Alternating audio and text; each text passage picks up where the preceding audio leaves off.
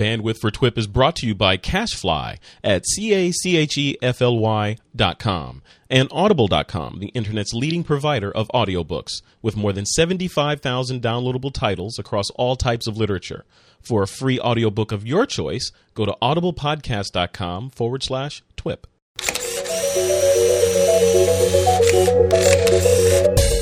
A Franken iPhone camera emerges, presets, training wheels or head starts, and Skynet comes to point and shoots. It's Tuesday, July 20th, 2010, and this is TWIP.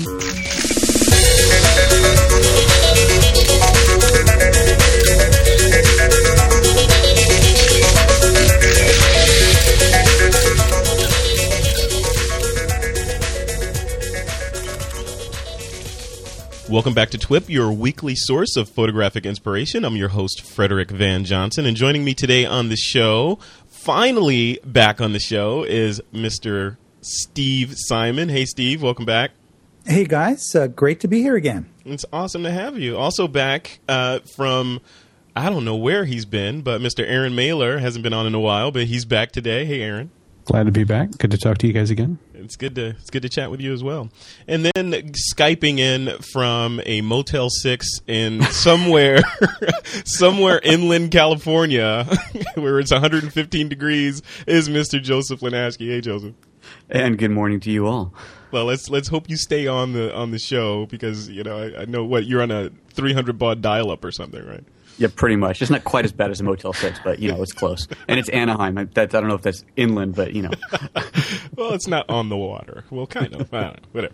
All right. Um, well, before we get started, just a quick nod to our sponsor. This podcast is brought to you by Audible.com. They're the internet's leading provider of audiobooks with more than 75,000 downloadable titles across all types of literature and featuring audio versions of many New York best bestsellers or New York Times bestsellers. And for listeners of this podcast, Audible is offering a free audiobook to give you a chance to try out their service and I know I know that one of the, the one of the guys on the show is a avid avid avid Audible fan, uh, and his name is Aaron Mailer. Aaron, you you probably uh, by now you may have more Audible books than you do have like regular Dead Tree books, right? I was actually startled to realize how many I had in my library the other day when I looked, and I can't tell you how many I may have listened to since we were all together last. So I'm to let you guys pick one of three categories here for for today's pick because I got too many of them to choose from. So there's either uh, the first in a series of books that are among the best I've ever read. So that's one option for you. Okay. Uh, the other one is going to be um, a pretty good summer affair. Um, really, really funny, entertaining, um, and uh, and pretty offbeat book in a lot of ways. And uh, the other one is is a much darker, more involved kind of historical thriller. So which one has special effects and explosions and stuff like that in it? Hmm. None of them. Right? Uh, no, it's a kind of a toss up between the two. Well, let's go. Let's go with the middle one. Okay. Uh, well, the middle one then would probably be the uh, the funny summer fair here. Um, Yeah. This is actually, uh, I think, a book written in the '80s, if I'm not mistaken. I'm not sure when the audiobook was recorded, but I have to say the narrator in it is fantastic. Uh, and the book is called Skinny Dip, and uh, the author is Carl Hiaasen. Who uh, now this is my first Carl Hiaasen book, and I've I've come to realize and had a lot of people tell me too that he's written many many many books in this kind of crime genre. Um, they're all very very entertaining, um, great characters. Um, pretty darn humorous to say the least. A lot of kind of laugh out loud moments in it. And this one, um, from what I understand, is one of his best ones too. And I think all of his books are set kind of in South Florida, around Miami, um, or at least this particular uh, set of books out of the, his larger repertoire there. But anyway, the title is Skinny Dip. Um, hilarious book. Uh, again, it's another crime uh, thriller that he's written. Um, and uh, like I said a minute ago, the narrator in it is absolutely fantastic. He That's really brings ask, it- life to the, because the it's, it's always it's always the narrator, right? Because you can have the best book, and then if you get some some person with that grating voice, Mm-hmm. um, it it kills it. But the I've I've been lucky so far. All the ones that I've I've listened to have had excellent narrators, and it sounds like this Well, one does too. I've actually moved on to a second one. I finished that one uh, a week or so ago and grabbed another of his because I was really enjoying the you know that that series. So uh, the narrator for the other is also excellent, but just not quite up to par with the guy who did Skinny Dip. So uh, they're different narrators for his different books, and I have to say Skinny Dip has got one of the best narrators I've heard in a long time. so it's definitely an excellent choice. All right. Well, if you'd like your own free audiobook, head over to audible.com or audiblepodcast.com forward slash twip. That's audiblepodcast.com forward slash TWIP. All right, let's jump right into it. It's time for the news, and you know I've been getting emails from all over the internet, from and Twitter direct messages and and Facebook messages about this thing that has popped up. I guess people know that I'm I like my iPhone's camera, but. Uh, Aaron, you I think you might have been among the first to kind of bring this up. Um, there's a there's a, a SLR lens mount made out of well it, i don't know aaron, aaron you, you describe this first before we all talk about it what is this Yeah, thing It's um, well, it's it's kind of a. There's a couple stories that tie together here, and and um, one of them is I guess a little more successful than the other here. But uh, this particular one that I sent you the other day um, is uh, it's a 1.1 pound solid piece of aluminum uh, that's been manufactured with an EF lens mount on it, and you can attach an iPhone 3G, 3GS, or 4 behind it, and uh, essentially stick a nice big Canon lens on the front of your tiny little iPhone. Which is just it's kind of disconcerting when you when you look at it. I know. the, shape It- of it, it, it's- it kind of looks like a PlayStation controller. it does you it looks like well it looks like you can hold it it's like a, a race car steering Right. wheel or something now steve steve simon you're looking at this thing i'm sure are you uh, Why? Why? I know. I just I cannot see a, any self-respecting photojournalist like you running around like you know some exotic place with this. Would you Would you do that? if you managed to put this thing in your back pocket, uh, you know, you'd probably look fat in those jeans. But I guess the big question is like, you know, why do you want to do this? I mean, ultimately, I mean, I, I love the iPhone and I think it's great to have a camera with you all the time. But once you start doing this kind of stuff, um, you know, there are better ways probably to to record images. I think this is just kind of uh, a fun way of geeking out with the iPhone and, and what it could do. But when I think of it in terms of photographic, you know, taking pictures, um, it it total it doesn't really make a lot of sense to me because I think there are easier ways to do it. But but I understand that it's it's it's fun to play, and I think for video it could be potentially interesting. But then uh, but then there's video cameras though. I mean, no, I, I agree. I agree. I mean, I guess if you have, if I created this and I was able to achieve a certain look that was just my own because I created this thing, but I guess they want to kind of market it to everybody. So, I mean, I, I don't completely get it, but uh, maybe maybe uh, maybe Joseph does. Joseph, you're you're in this camp. You're a photographer. You use Canon and you have an iPhone. Is this your next purchase? Yeah, I'm going to go with Steve on this one and throw out the big why. It's you know just because you can doesn't mean you should. It's uh, it's an interesting idea, right? And of course, we love seeing these kind of things because you never know what brilliant idea will spring uh, from this that never would have had we never seen this. So I, I don't particularly see this as the next hot product, but you never know what it'll lead to. Maybe something amazingly brilliant will come out of it. Yeah, yeah. No, I, I agree. And where I, I agree with both you guys. I mean, I am.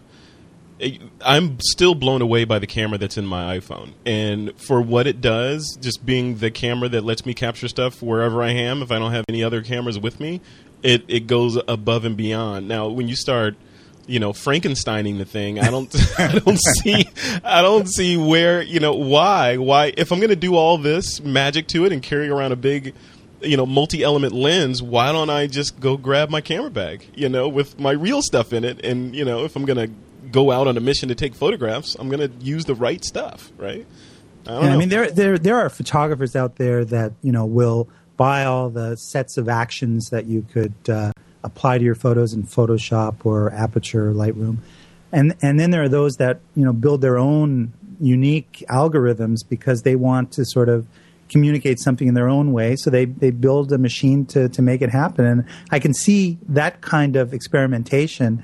But as far as creating a sort of a commercial thing, uh, it doesn't really make a lot of sense to me. But I, you know, you never know. There could be there could be a market there for it. Well, Steve, that this is a slight tangent away from the notes a little bit, but I want to I want to talk about that because that that's been on my mind a little bit. Just the back in the old days, and I know Steve, you remember this uh, because you're younger than me, probably.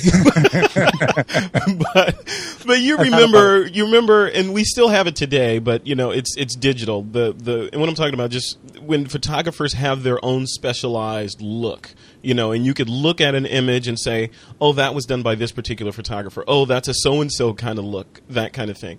Are those days gone and replaced by people selling presets and in, or just looking in magazine ads and recreating that look in Photoshop or you know or, or does it even matter? You know I'm I'm curious Well- from your perspective Steve. I think that uh, you know too often um, you know a technique is misinterpreted as a style, and you know there are you can look at the work of of Avedon who used a technique of large format with white backgrounds, very simple, yet he had a real vision that came across in his work. But when you take an image and then apply um, uh, a filter to it, or, or you know, and it ends up looking the same as anyone else that would have done the same thing.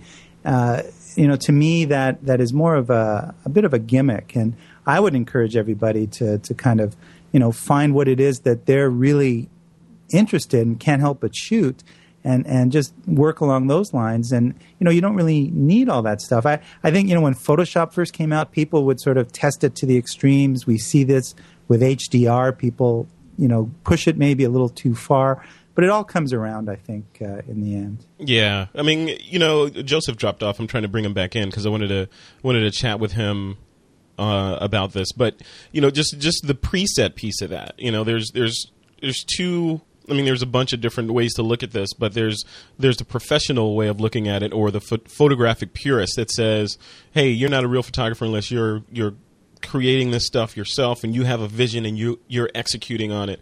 And then there's the school of thought of, "Hey, this is technology and it's designed to make our lives easier. So these presets serve as starting points for you to drag and drop this onto your image, and now you're you're you're pretty much 90% there and you could just take it to the next level. Now, Aaron, Aaron, do you, where do you fall on that? Are you, do you, I mean, you know, I'm, I use Lightroom, I use Aperture, I, you know, I'll use presets all day long and I have my own set of presets as well. Mm-hmm. Um, and I'll apply them to photos to get my starting point. But, you know, should, should photographers be doing that or should they just be recreating thing from, things from scratch every time? I don't think presets hurt at all. I mean, I know I certainly use them quite often. Um, and but for me, it's a basis of a, a look at a certain photo and and it may scream for a certain preset. You know, in some ways, I mean, I just look at it and say this this really ought to be a black and white photo, not a color photo with you know a certain amount of grain and so on. I also find I use presets sometimes when I have a picture that I'm not overly thrilled with. I'm not in love with it, but I don't want to throw it away. And sometimes I find that a presets are a good way to get me started on finding a different take on that image yeah. and taking it in a different direction. And and your questions to Steve left me with a question. Do you mind if I pose a question to Steve? No, go for it. Absolutely. Um, along those lines, uh, Steve, would you say that what defines uh, a popular photographer or a well-known photographer? Is it the style or the subject matter? Or what would you say is, I mean, if it's not the look of a certain image, what would you say defines a photographer historically or saying, you know, your pictures look like so and so's or along those lines? Does that make sense? Yeah, it does. I think that, you know, when you look in the history of photography and you sort of concentrate on, on some of the photographers that you know we all know, um, you know guys like Ansel Adams. I mean, famous for the black and white images that we're all familiar with. But of course, we do know that he shot some in color. We also know that he did some commercial work. Um, right. I think that generally speaking, photographers become known for the personal work, the the things they're most passionate about. Because generally, I, I think that that's the stuff that rises to the top, and that's what they become known for. Yeah, but right. I think all professional or most professional photographers, you know, have to do a variety of different things. It's just the the stuff that they're that's most personal to them uh, is the stuff that they're known for, and sometimes it's the subject matter. Sometimes it's the way they shoot. You know, if they shoot with one lens at a particular kind of way. Um, and and that comes across uh, in in a variety of images. I would say though that you know presets are great from a commercial standpoint when you want to be consistent. When people like the look of something, sometimes you know it's maybe better to dilute your vision for a commercial audience than than um, it is to you know they may not be interested in your in your personal well, work. It's, it's, all about your customer, right? I mean, it's you have you, you're serving two masters. On the one hand, you want to be a photographer pushing whatever kind of genre that floats your boat, and then on the other hand, you got bills to pay. So if your client says, "Hey, I like that shot, but make the shirt green," and you know, even though it goes against your standards, you're going to do that, right? Are, are we just asking using presets the same question we've posed a lot though about whether a photo should be modified. I mean, there's the purists. You know, yeah, like well, it in camera versus you know Photoshop. Right. Yeah. We we beat that one to death, and I know there's some some listeners well, out there rolling their eyes. On it. It is. It is. So I, I want to pose it to Joseph because Joseph, uh, I think, is the only one on the panel right now that is actually selling presets on his site. So Joseph, um, so I don't, I'm, I'm not going to put you in the position of of saying that it's wrong. Uh, or not, or saying, not, not that it's wrong, but that, you know, let me pose it this way. So presets for, or using sort of a starting point or a springboard towards creating images are, is it, is it sort of diluting the fact or the, the idea in photography that you're supposed to craft an image from you know the ground up, like in the old darkroom days when you're in there for hours and hours getting it just right. Um, and now today with presets, you can just you know click on something and you you got something that's pretty close to being ready to share. Where where do you fall on that? I mean, is it is it should is there middle ground there, or should should like serious photographers be doing everything by hand? Well, serious photographers have to make a living and have to get the work done as quickly as possible. So using presets or any kind of preset that, you know, especially one that you build yourself, is of course that's fair game. You know, your job is to get the job out the door as quickly as possible and get on with the next client. So using a preset that either you built or you bought or downloaded or whatever, uh, you know, it's fine. But I think that if everybody uses the same preset, then everybody's work starts to have the same look. So ideally you want to be using these as starting points. You know, that's on, on my preset pack. That's really the intention. They're pretty specific looks that you get out of them, but they certainly don't work on any kind of image that you apply them to, and they're really meant to be a starting point. Yeah. You, know, you you apply that, and then you go, let's. Uh, uh, you know, let's tweak the, the levels on a little bit. And this one's getting a little bit too blown out, or the shadows are too crunched, or whatever it may be. It's really just a starting point, but it's a, it's a leg up and it's a head start when you're when you've got a lot of work to do. Or from the creative side, if it's simply a case of I'm just stuck, I don't know what to do with this image, try 20 different presets and see what grabs you and then go from there. Right, but but just not to you know, not to tell the dirty little secret about presets, but anybody can make their own set of presets, right? I mean, you could you could go in and say, "Hey, I'm a portrait photographer, and I'm just going to sit in front of the TV, you know, watching watching uh, South Park one night, and I'm going to crank out 15, 15 presets, you know, that float my boat, and I'm going to store them in Aperture or Lightroom, and I'm going to apply those. So the presets that are in both of those applications, Aperture and Lightroom, are just somebody sat there and dragged the sliders to a certain spot and said, "Oh yeah, I like that. I'm going to save that and I'm going to call it, you know, the magic filter or whatever." Mm-hmm. Right? So sure. should can people, I mean, unless they like I mean, not not to take away from the people that make presets, right? Like you, Joseph, for example, because I know you put a lot of work into doing those things.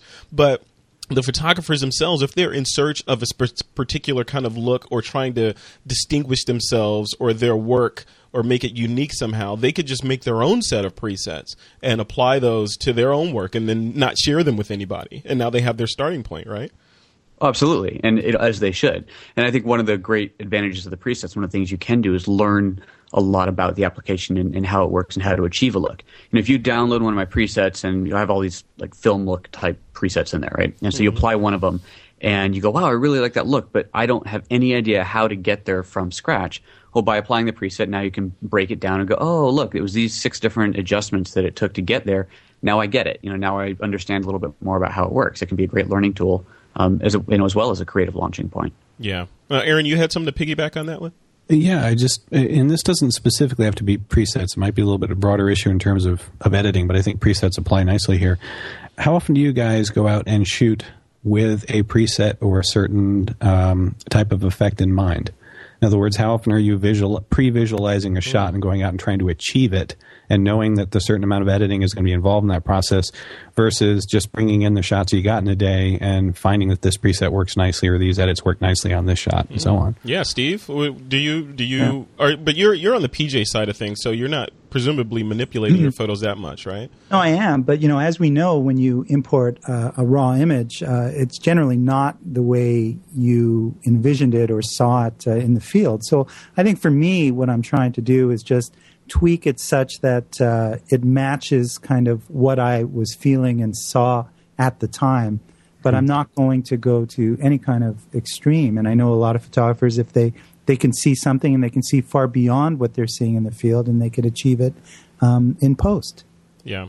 Joseph, what, what, about you? Do you pre-visualize your scenes that and say that you know I'm this looks great as you know as as I see it with my eyes, but I could do better, you know? And I'm gonna I'm gonna I'm gonna what do you what what what they really intended when they made the scene was to make the sky more saturated. So let me let right. me do that. Is that is that how you it's see a bit of both. Yeah, it's a bit of both. I mean, quite often you're looking through the camera and you, you know right away, you know what, this is going to make a really great black and white image. Or I know that I'm going to have to crop this picture because I can't get the framing the way that I want it. Or I know that this scene is flat and I'm going to need to pump up the colors or do whatever. So, you know, I quite often will, when I'm making the photo, I'll be looking through the lens with an idea of what I'm going to do in post. But quite often I'll be looking at pictures and, and kind of like Steve said, you're looking at it going, God, it's just not quite as, as great as I remember it. So let's play around and see what I can do with it and make it look well, better. Try and try and get that original memory back. Stemming from that approach as well, and I, I, guess I would ask Steve this because Steve's shot, you know, had a career that developed in film before you went digital. Are you finding that the digital world affects your mindset in that regard? I mean, were, film photographers were they thinking in terms of these crops and edits and, and, and effects as much when it was a darkroom scenario versus today's digital photography? I think I don't think it necessarily affects my mindset. I, I think I have to kind of resist, uh, you know, checking the back of my camera uh, as often as maybe I do, even though I I turn my review screen off because I want to be concentrating, you know, on what I'm doing in the field. And I think that was the advantage with film because you you didn't mm-hmm. have that option, so you had to kind of work it. Granted, you may have had to think about some technical issues and think about bracketing at times, but you tended, I think, I mean, I, am not saying this, but I think there was a tendency for some to work a little harder with film because you weren't quite sure where it was going or if you really had nailed it. Whereas now you can have a much better sense that you've you've got it when you're you're in the field at the moment. Yeah, and in the film in the film days, we had to like we, not not to say that we had to, you had to be a better photographer, but in many ways you did because you had to you had to understand what was happening. There was no there was no looking at the back of the camera to see if you got got it and then saying, "Oh, that's great, but I really would like a little less depth of field," and then tweak and take another shot.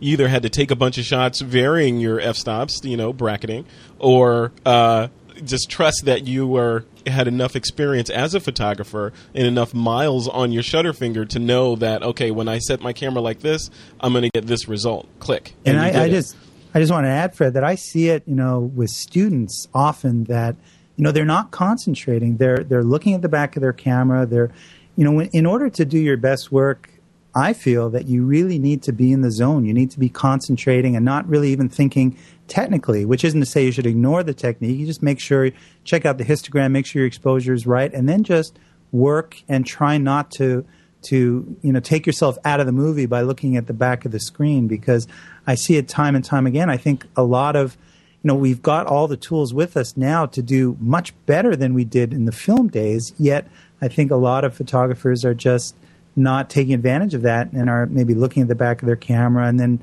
and then just not working the scene as, as much as they can. Now, Steve, before we leave that topic real quick, I want to pose this to all you guys.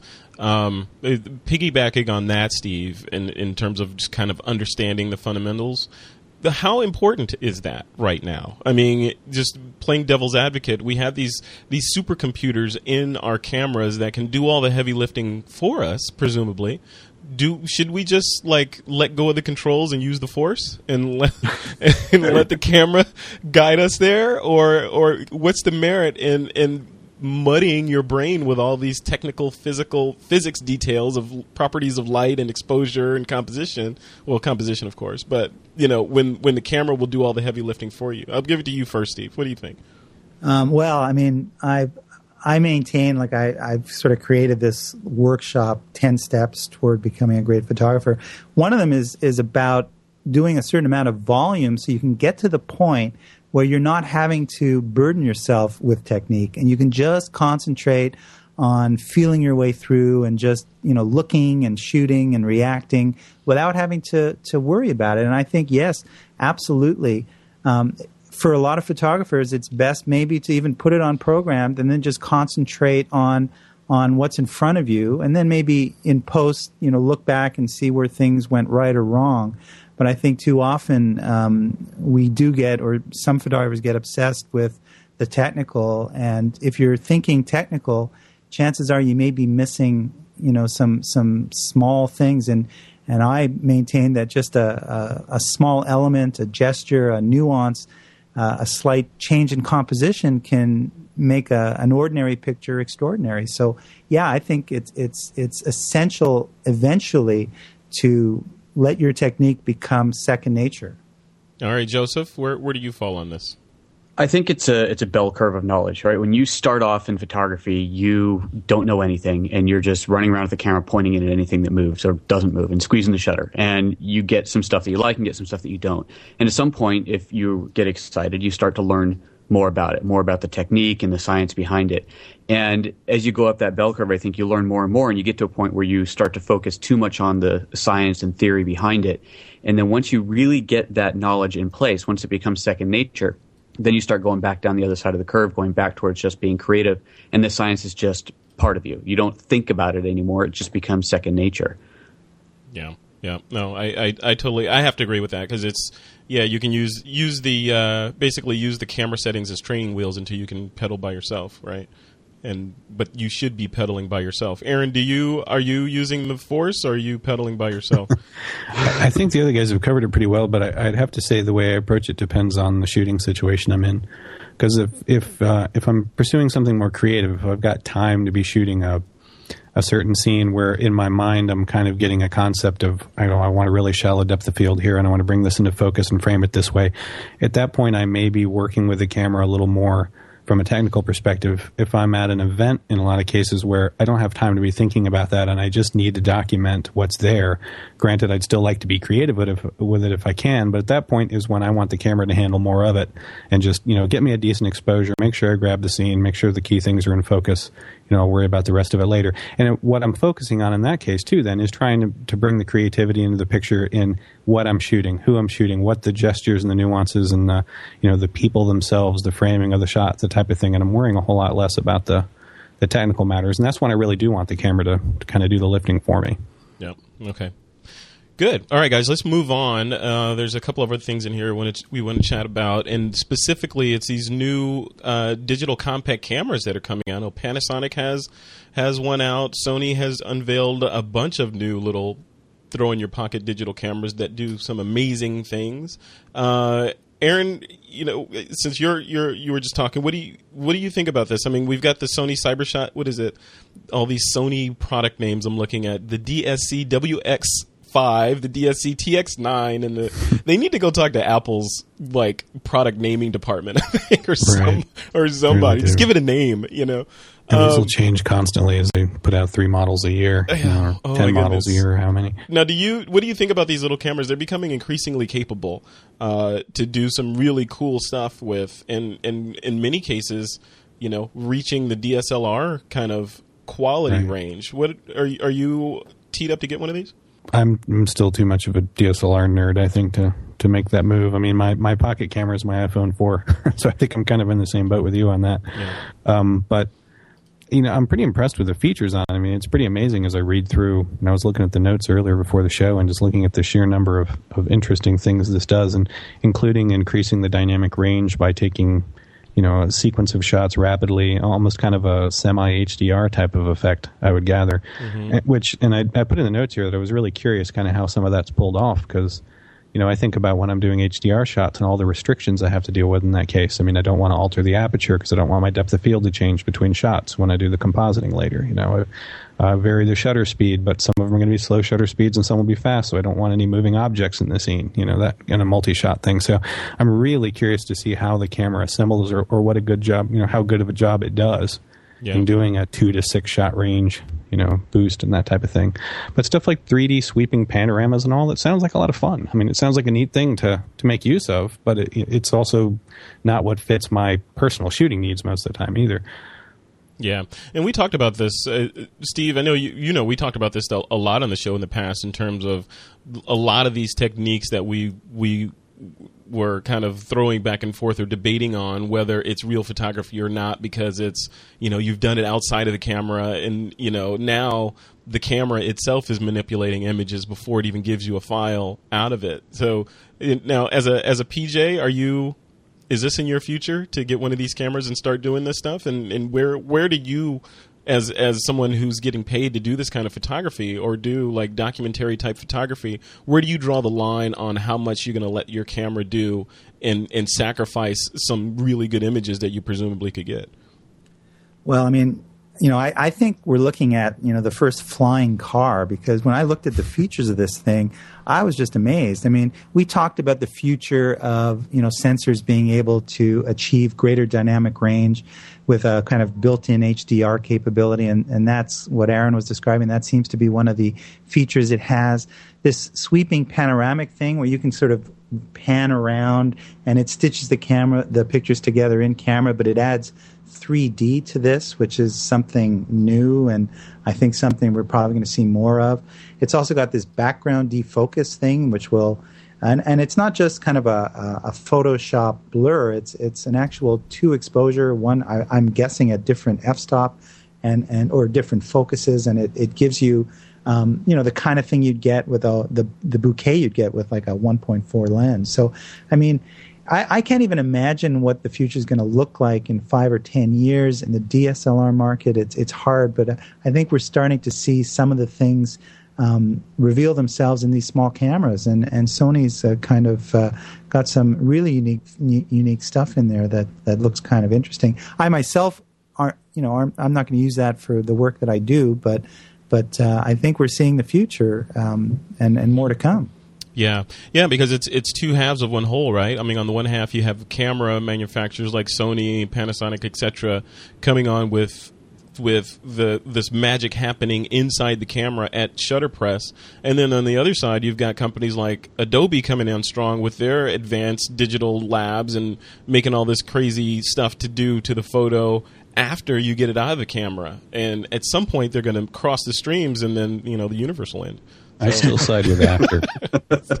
I just want to stick to after. I don't. I don't like the decisions being made or altered. Like I, I think the de-wrinkle, you know, skin tone de-wrinkle thing they mentioned is kind of interesting, but I don't want that to misfire. I don't know how well it applies it, and I may not want that effect, you know, applied. If I do, I want to do it myself later. You know? mm-hmm. Yeah, yeah. It looks well, looks good on Fred's uh, headshot that he uses. I, I... hey now, yeah, baby. Now, uh, Joseph, are you uh, are you in the market for one of these like magic kind of robotic cybertronic cameras?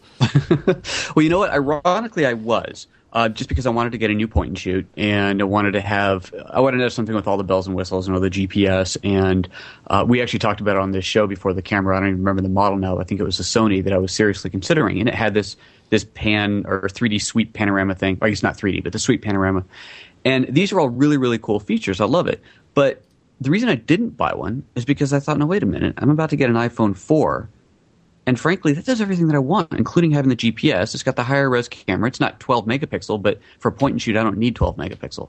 So I can get what I need out of my iPhone and I can add apps to it. And I think that's why we're seeing so many of these crazy features like skin softening mode getting applied to these cameras because the manufacturers are realizing they're competing with camera phones now. Yeah. They're legitimately having to compete with the Nexuses and the iPhones and the Droids and all these other ones out there that have increasingly higher resolution cameras and increasingly better lenses. Yeah, and Joseph, like I, I, said, I made oh. the decision. I looked at them. Oh, I was just going to say, I made the decision to say, you know what, forget it. I'm just going to get the iPhone 4 and, and go with it. Yeah, I was I was just going to add to that, Joseph. I, I, totally agree with you. I think that um, the small camera market is eventually going to meld into the camera phone market because I think people generally would rather have one device to carry around than, than more than one. And and I think some of the four thirds cameras, uh, Nikon is rumored to be coming out with some sort of evil system that they they've been talking about uh, on the internet quite a bit. I think maybe a smaller form factor DSLR like we're seeing um, may just be the, the future of cameras, um, you know, of, of, just sort of one use cameras. Whereas uh, it sort of makes sense to, if people are happy with uh, the resolution they're getting with their phone cameras, that, that a lot of these things get, get incorporated into them. Yeah, I wonder what's to stop you know, kind of flipping it on its head. I wonder what what what what's to stop these uh, camera manufacturers that are making these compacts, like Sony would be a prime target for this, or Nikon or Canon, who, Olympus, whoever, to say, hey, compact camera or compact division, make a phone. you know, let's let's you know, Apple decided to make you know phones. Let's uh, play in their yard. Let's make a let's make a phone that has a camera in it, kind of thing. Now that that would be interesting. Go ahead. That is, like, Go ahead, Joe. Go ahead, Joe. Okay, that is very much what Sony Ericsson did um, back in the day, a few years ago, before the iPhone, well before the iPhone. Sony branded out. There was a Sony Ericsson camera phone, or several of them, that were designated or branded as Sony CyberShot slash phones, and it was a modern cell phone slapped onto the back of a little Sony CyberShot camera. And you know what? The pictures out of that thing were awesome, mm-hmm. and they were tiny, smaller yeah. than the iPhone is today. Yeah, they, why not? Why not build build around it? You know, if it's someone like me who wants, you know, well, I'm kind of on the edge, but if you can build start with the start with the camera and build a phone around it instead of vice versa like we're like we're we're used to now in our smartphones i think you could uh, you know we could have something i don't know what were you going to say aaron i was just going to say I, I, haven't seen one of these firsthand and i would enjoy playing with one i mean being a geek in my genes here but uh, um, my biggest question though is are the designers what's the user interface look like on this? I mean i'm looking at the sheer bullet list here of, of interesting things it does and how is all of that implemented and expressed in the form factor of the camera in terms of user interface and how many buyers in the market are you know ready to utilize all that is my other question. Yeah wade through. Is mom gonna? Yeah is mom is mom features. gonna wade through levels and levels of menus to get to that one feature right. or did they did they uh, did they nail it and make it so that it's a button press away you know? exactly yeah i'm not saying it's either way i'm saying i'd be curious to see all right how that's implemented all right, let's move on to some listener Q&A. Every week, our producers scour the TWIP forums at thisweekinphoto.com forward slash forum to find the best questions for us to answer in the show. And uh, these are some of this week's questions. The first one is from, uh, let me see if I can get this name right, Morton Scheel. Morton Scheel. Um, and I'm going to throw this one to you, Aaron. You want to read the question and, and throw sure. your answer in? Uh, Morton says, I love making panoramas, but I haven't found a decent way of sharing them online. What do you guys recommend in terms of file format and online hosting? Any nugget of wisdom you have to spare on making beautiful panoramas would be much appreciated. Uh, coincidentally, this um, kind of ties into my pick of the week that we'll get to later. Uh, but Morton, I would have you take a quick look anyway at the Gigapan, gigapan.org, G-I-G-A-P-A-N.org. That's the the hosting site and community behind the Gigapan panoramic heads. Um, and what I was surprised to find recently was that it's completely open. The down the uploader application they use for uploading panos to their site is completely free. And um, and the panos that you create do not need to originate on Gigapan hardware or from their stitching software. I see plenty of panos up there created with other packages by other people. So it's essentially a hosting uh, site for Giga Giga well, not even have to be gigapixel, but panoramas really is what it comes down to. Um, it may not completely fit your needs, but it's certainly worth looking at. It won't cost you a penny to utilize it, um, and it's a pretty neat community. And I'll, I'll talk a little more about it later um, when we get to the picks of the week. But aside from that, in the past, when I've done um, uh, QuickTime VRs and other types of pano work, I've always uh, just hosted them on my own blogs uh, using you know QuickTime uh, hoping that the user has a QuickTime plugin or occasionally embedding a Flash plugin of some sort. Um, and there's certainly a lot of options for doing that as well. So if you have a blog or, or other site that you, you've done where you have the capability to plug in content like that, you could certainly go that route as well. But uh, if you're looking for somewhere that's going to be pretty simple to just upload it and let them take care of most of the technical side of it, um, the Gigapan site might be worth checking out because you can embed your Gigapans in other sites as well, very much like you embed a YouTube video. Yeah. All right.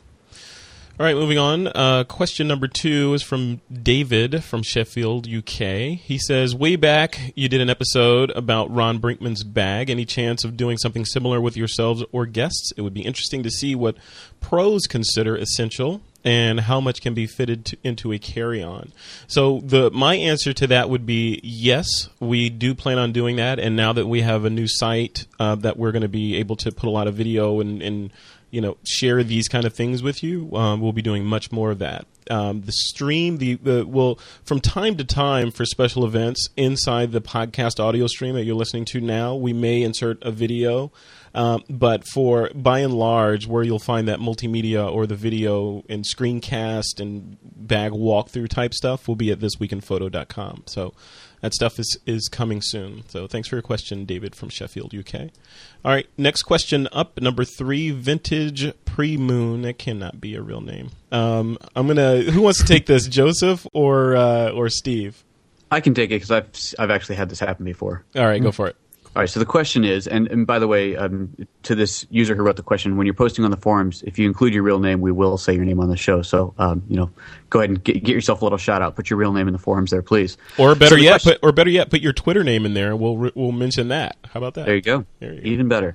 All right. So the question is, I bought a 50D. It's a Canon 50D about three months ago, and the other day I was shooting some sample product shots using the live function. That's the live view function on the camera, and the camera completely froze up. I turned it off and back on, same thing. It randomly fired twice each time, firing the flash. I was in manual mode in a cool environment, although I had been shooting for two hours at that point. Camera did not feel hot. I finally pulled the battery and let the camera sit for 30 minutes, installed the battery again, and it was fine. Have any of you 50D guys experienced this issue? So I do not have a 50D. I have the 5D Mark II, and I have seen a very similar issue to that um, when shooting tethered and also when shooting with live view uh, for extended periods of time. And I think that you're on the right track there when you mentioned that it didn't feel hot, but you weren't feeling the sensor. The sensor will heat up dramatically when you're in live view mode. It kind of goes to the same reason that you can't shoot uh, you can't shoot a photo uh, more than 30 seconds long, 30 seconds duration, without getting some serious noise issues in the file because the sensor just overheats and you start to get some really funky noise showing up. Mm-hmm. So these sensors just weren't designed to be lit up for that long, and I think that's what happened. Your camera just overheated and it kind of just freaked out and shut down. Yeah. Now, Steve, do you or do you find yourself using Live View on your on your Nikon at all, or is it just kind of a feature that's you know it's there and you'll use it one day? Uh, yeah, I, I, know it's there. I probably will use it uh, one day. I, I, haven't really started uh, experimenting with video, but I'm I'm close to playing with that, and I'm looking forward to it. So, um, I think uh, in that regard, I'll be using it along with what I've seen. They, there's a, a, I think it's a company called Zacuto, and and um, the HoodLoupe, they've got these cool things that you can attach to the live view screen, your review screen, and it becomes kind of your viewfinder, and it's kind of fun and easy to uh, shoot that way. But I haven't really been been playing uh, that much yet. All right. All right, yeah. There's isn't that amazing? I mean, there's so much stuff in these cameras. You know, depend no matter which which digital SLR you have, that you you know you like there's there's stuff in my my my Nikon's that I haven't even played around with. Like we were at the what, Steve, remember was it two years ago or so? We were at that um, that Yosemite or the Yellowstone workshop, yeah. and you were explaining how you had your camera configured so that you could you know you basically customized the heck out of the thing, um, right. and and showed me some things that I had no idea I, I had sitting in my camera bag. You know, so I think you need to do a video or something like that and put it on the site so people can see how Steve Simon has his hot rod customized. yeah, well, I got to say though that um, it is worth exploring because once you do and realize there's some some key cool things that you can do to your to customize your camera for the way you shoot, um, it'll make a difference. It'll make a, a real positive difference in in what you're able to get because you'll be able to move more quickly. You'll be able to work more quickly, um, and and certain things like, for instance, programming the function button when you're shooting flash. When you press the function button on an Nikon, I'm sure other manufacturers have the same thing. Um, that will uh, so that your flash won't fire. So you can be shooting a bunch of flash shots, press the function button, and then take an ambient exposure. So you can you know quickly get both without having to to shut the flash off. And if you have auto ISO put on. Um, you know the ISO ramps up, and you know it, it. There's all kinds of things you can do to make yourself work smarter. Yeah, and I, I, look at those as ways to customize your camera so that no one will ever ask you if they can borrow it. it's like I can't figure. I have a Nikon too. I can't figure out how to operate yours. It's like, yeah, well, it's, it's uh, broken. It's special. it's special. All right, guys, let's move on to the picks of the week. Um, this is that time in the show where each guest gives their pick of the week. Remember, a pick can be software, hardware, gear, or even a workshop, whatever, as long as it's photography related. All right, Joseph, first up is you. What's your pick?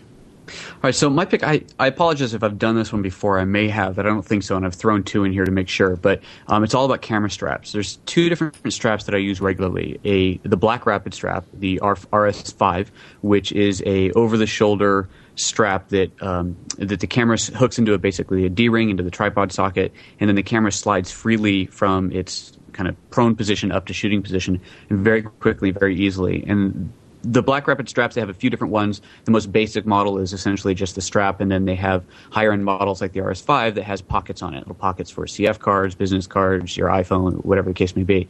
And I've found I've been carrying that Black Rapid RS5 strap around a bunch lately, and I really, really like it. It was an amazing strap. Um, the other end of it is if you're going to carry two cameras, uh, two cameras around. Now, Black Rapid actually does have a dual camera strap now, but I haven't tried it personally. So the one that I own and use all the time is from Camera Slingers, Yep. and that one allows you to carry two cameras at once. I know, Frederick, you have the same strap there, and it is fantastic. Uh, whenever you need to carry two bodies around, it's just amazing the way those things just sit very comfortably on you. You don't have to worry about dropping the camera. You can, you literally can drop the camera. So if you want to, you know one of your cameras fills up, the buffer fills, you need to grab the other camera, you can just let go of the one, it'll slide back into place and grab the other one and keep on shooting. So I found those two straps to be absolutely uh, essential. I just I just love them. I can't imagine you using a regular camera strap anymore. Yeah, especially the the camera slinger's dual strap is is excellent when you're say you're at a wedding or something, right? And you you need to have a, a long lens and a short lens simultaneously, and by taking the time Exactly. to swap lenses onto your single camera body, you may miss the shot. It just makes it it's so much easier, and it balances the weight on your shoulder, so you're not you don't walk home walking like uh, Quasimodo with that lens. I just wanted to add that camera slinger strap. When I was at the Olympics, I mean, I love that thing. I wore it every day that I was covering the Olympics, and I was there the whole time. It was fantastic. It was light. You know, you didn't really feel it. The only downside was my hip would end up taking a lot of pictures because uh, it would it would turn my hip would turn on the sort of vertical button. And then, you know, I would take. I probably shot during the Olympics. maybe Steve, there are diets for that, you know, right? I probably shot about 800 frames from my hip, um, and it was actually my best work. It, it was, uh, you just blow it up big and frame it, and no one will ever it know. was really annoying after a while. But you know, the thing is, I turned the thing off, but my hip would turn it on. But I, I suppose I could have adjusted it. And and one of the the good things, uh, Black Rapid sent me one of those straps, the one that uh, you're talking about, Joseph. I haven't played with it yet, but I'm I'm going to definitely uh, give it a shot. Very cool. All right, let's move on. Aaron, what's your pick of the week? Um, I've had an opportunity in the last month to play with something I've been wanting for a very, very long time.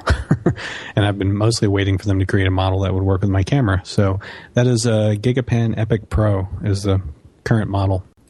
Um, and uh, if those who aren't familiar with it, the Gigapan is basically a robotic uh, pano head.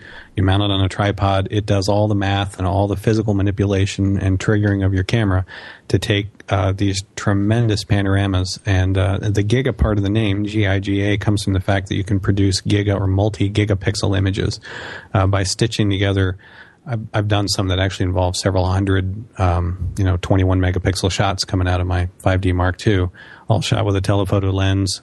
Uh, it just makes phenomenally high resolution images. Uh, you can do 360 degree panoramas. You can do just incredibly wide, you know, wide scenes with it. Um, panoramic scenes, of course. Um, the the reason it's been kind of a while coming, they've been building these for a while, but they started building them kind of at the point and shoot range, and then bumped them up to come at some of the smaller kind of DSLRs. It's not until uh, a few months ago when the Gigapan Epic Pro was released that they built one that was large and beefy enough, you know, to hold a large. I think it'll take a 10 or 11 pound camera uh, at its maximum on here. Uh, so I've been out running around with it, uh, you know, doing all kinds of test Gigapan shots with it, and just having an absolute blast. No, Aaron. Um, this is just just to be clear. The the it's not just doing a single row panorama. You can set this thing to do a grid over a Oh, scene, yeah. right? So you can do four up and nine across, and have it shoot multi megapixel images of each segment, and then stitch it all together to make this gigantic realistic image, right? it's it's quite cool how much the automation is in there too. Uh, how little you actually have to kind of think to do it. Because I've been doing panoramas for years and using you know pano heads where you have to. In fact, the first pano head I had, I built actually out of aluminum. Um, the next one that I actually bought later, you finally got to use degree markers, you know, but you had to do all the math ahead of time based on your, your lens and your sensor size to know what your field of view was and that kind of thing. On here, you pop the camera in, to the mount on here and uh, put the lens on they're going to use, and then you tell it the field of view by it asks you to uh, place something at the, the bottom of the frame, and then to move the pan the camera down and place it at the top of the frame. And by comparing the movements you made between those two, it determines your field of view. So as soon as it knows your field of view, when you want to do a pano, you set your zoom and everything on the camera the way you want. It then tells you to rotate to the very top left of your intended panorama and then swing all the way down and, and, and go to your bottom right corner. And since it now knows the field of view and it knows the, the top left and bottom right, it instantly does the calculations and tells you how many rows, how many columns, uh, how many shots it's going to be, depending on the amount of time you have set per shot. It then tells you exactly how long of the second it's going to take to shoot the thing. So some of them that I've done were like 30 or 35 minutes worth of shooting. Yeah. And uh, I did it on a street corner in Lynchburg, for instance, and had it pan, you know, completely 180 degrees wide, all the way up the street to a monument, all the way down the street to the river. Well, two, And, uh, I remember two years ago, Alex Alex had one of those things. Mm-hmm. Um, it was a it was clearly not the version that you had. I think it was only rated to to hold up to like a G nine or something Right. at the time. Um, but one of the things that uh, I wanted to see done with that was a multi row, uh, gigantic gigapan image, but then in, but then in HDR. So like do like like You- 30, you could do that with this. 36 images times five, you know, You can- and then merge the program in the bracketing to the controls, so you could actually have it shoot that. I think there's a mission uh-huh. in there for you, Aaron, somewhere. Yep. You, I, I've, I've looked at some. I'm, I'm actually intrigued in doing that, but keep in mind it is generating absolutely huge images as a result. So to, the process of, of generating the HDR is going to rapidly increase the amount of time it takes to assemble one. But you're pushing But- the, you're pushing the envelope though. Yeah, well, I won't be the first one there, but believe me. Um, and another thing I love is that it is so precise um, that you can control it. It's automated. So if I set it, for instance, I did one on a street corner where I didn't want any cars or anything moving in this in that scene, but naturally there's people driving by me constantly and walking down the street every few minutes and so on. So I'm, a- I allow it to shoot on its own, and as long as the scene that it's shooting is completely static, I'm good with it. But as soon as I get to a case where a car is going to pass through the frame, I just tap a button and tell it to pause for a moment. Hmm. I wait for that hmm. car to pass, and then I hit the button again, and it resumes. Yeah, that's and cool. if I know, for instance, that a shot, a particular shot, had a problem in it, or I wanted to reshoot it, I could just take note of what number shot it was. I can then tell the Gigapan to go back to exactly that row and column later if I want to, and reshoot that particular image. That is really cool. So, the So precision's it's, it's, phenomenal. it's it sounds like it's much better than Auto Stitch on the iPhone. Uh, it's yeah. so I have to say, that fair? AutoStitch works very, very well. I'm impressed with AutoStitch. uh, love but the stitching software comes with it. Um, the Gigapan itself is $895, which I know sounds steep, but when you consider what it's doing and how they what market they could be selling this to is a fraction of the cost I anticipated it to be. Um, and the reason for that a little bit is it, this comes out of a it's a product that's designed out of kind of an academic pursuit, I believe at Columbia, if I'm not mistaken. Um, and if I said that wrong, then somebody's going to get mad at me for giving it uh, the wrong. Uh, Sound credit. off in the TWIP forums. Yeah, we'll know. create one especially for Aaron. I don't know if it was Columbia or, or exactly where it was. Point is, there's an academic background to the creation of this product, and as a result, I think they are pricing it more to make it, re, you know, within people's reach than trying to make a mint, you know, off of creating it. so they have a whole series of them, starting from a couple hundred dollars up through this large one. There's a lot of refinements in it. Nice backlit screen on it, um, rechargeable battery pack that slides in and out. You can charge it in the Gigapan. It's just I haven't even begun to explore all of what's possible with it. and we will we will link to that. Um, well, the Camera Slingers, Black Rapid, and Gigapan in the show notes. But also before that, Steve, I know you have a uh, you have a pick as well. What's your pick? Yeah, I was going to point to um, the New York Times photography bro- blog called Lens, and it's lens.blogs, plural, nytimes.com. You'll Google it, you'll find it. And uh, today there's uh, some work from a former student of mine, Andrea Star Reese, who documented uh, a project called The Urban Cave, where she followed people that were living basically inside this train tunnel in New York City, in, in and around it. And it just, the work is really quite extraordinary. And it, it goes to show that when you stick with a project over time, it just gets better and better and better. And, uh, and, and Star, as we call her, uh, she she has done really well with this project. It's going to be seen at the Festival of Photojournalism in Perpignan, uh, France, uh, the end of August, and uh, it's just an extraordinary body of work. And it, it, it really has kind of been her passion, and it's uh, reflected in, in the quality when you see it. Got it. Awesome. Yeah. Also, we'll definitely link to that in the show notes. Now, Aaron, you, I think I got I got a message through Skype saying that you found the origin. Where- Yes, I it? did. I knew it did not sound right when I said Columbia when it came out of my mouth, and I do not want the show to go out with the wrong attribution there. So it's actually Carnegie Mellon. Um, it's a spin off of a project between NASA and Carnegie Mellon University. So that's its origins. Nobody needs to yell at me later unless I got that wrong somehow. awesome. All right. Thanks a lot, guys. All right. My pick is real quick. It's uh, from a regular show contributor, Richard Harrington. Um, he just released a book called Understanding Photoshop CS5 The Essential Techniques for Imaging uh, Professionals. And it's, uh, I think it's, it's from our friends over at Adobe Press or Peachpit one of those. But it's a really good book. It's got a DVD in there with video training and all that kind of magic and all the source files and all that stuff. So I just got my copy of it a couple days ago. I haven't dug into it deeply, but I wanted to share that it is out there. So click on the link in the uh, in the show notes to check it out and see if you like it. All right, guys, it is time for this week's photo mission. This is new, brand new, or is kind of resurrected. We were doing this a while ago, kind of in the beginning of the TWIP days, where every week we'd challenge the the listening audience to challenge themselves photographically. So. Um, each week we're going to continue we're going to start doing that again. And we we actually have a special area within the twip forums that will house these photo missions. So if you go over to, to thisweekinphoto.com forward slash twip you'll find this week's mission. And the idea is in that in that forum post your image because we've built in the facility for you to actually upload images into the forum and they display in a cool little light box um, kind of method. So uh, upload your images in there, and that's where we're going to use to evaluate and award the winner on next week's show. So the next mission could be yours to win. This week's mission is going to be titled Dirt. D I R T, dirt. Now, uh, if you if you show I'm up, dirty. if yeah yeah. Well it could be dirty it could be dirt it could be dirtalicious whatever. But if if you show up with photos of just some dirt you're going to be disqualified. So we need uh it's kind of creative interpretations of the word dirt. It could be like aaron said it could be dirty it could be whatever but uh Multiple you know ways to interpret dirty too. yeah, but uh, remember this is a family show, so don't don't don't upload anything in that dirty kind of genre. So for the full details on this mission, should you choose to accept it, just head over to the photography missions area in the TWIP forums and let's kick this thing off. This will be the very first one. So exciting, exciting.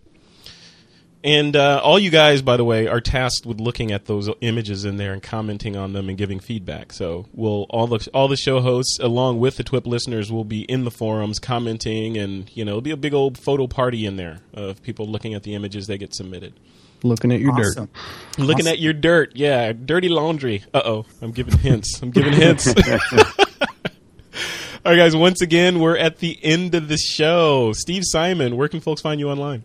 Uh, they can find me at Twitter slash Steve Simon. And um, I just wanted to advertise I'm going to be at the Maui Photo Festival uh, doing a workshop and a couple of presentations. And if uh, anyone's interested in going, um, they can save a hundred bucks by putting in the coupon section Steve as the coupon code. Steve, you know what you should do? I hate, I, I hate to put you on the spot here, but you should. I know you have a blog. You should write up a quick post for thisweekinphoto.com with the coupon code and just post it there, so that all the TWIP listeners that are going to see this episode, they can uh, they can get your coupon code and find out all the details about the workshop. I will do that, Fred. That's a great idea. Thanks. Yeah, yeah. And all right, Mr. Aaron Mahler, where are you at online? Uh, you can find me on Twitter, of course, is Half Press, H A L F P R E S S, and then at my blog, which I post to ever so occasionally, uh, halfpress.com. All right, and Mr. Joseph Linaschke, where are you at? Well, the photography side of my personality can be found at photojoseph.com, and for the Aperture Expert, apertureexpert.com, or on the Twitters at Aperture Expert. Excellent. And to keep up with everything in the TWIP universe, head over to thisweekinphoto.com. There you'll find links to our Facebook fan page, our Twitter account, and more. And if you're looking for me, Frederick Van Johnson, you can check out my blog at frederickvan.com or follow me on Twitter at twitter.com forward slash Frederick Van. And with that, it is time to take that lens cap off.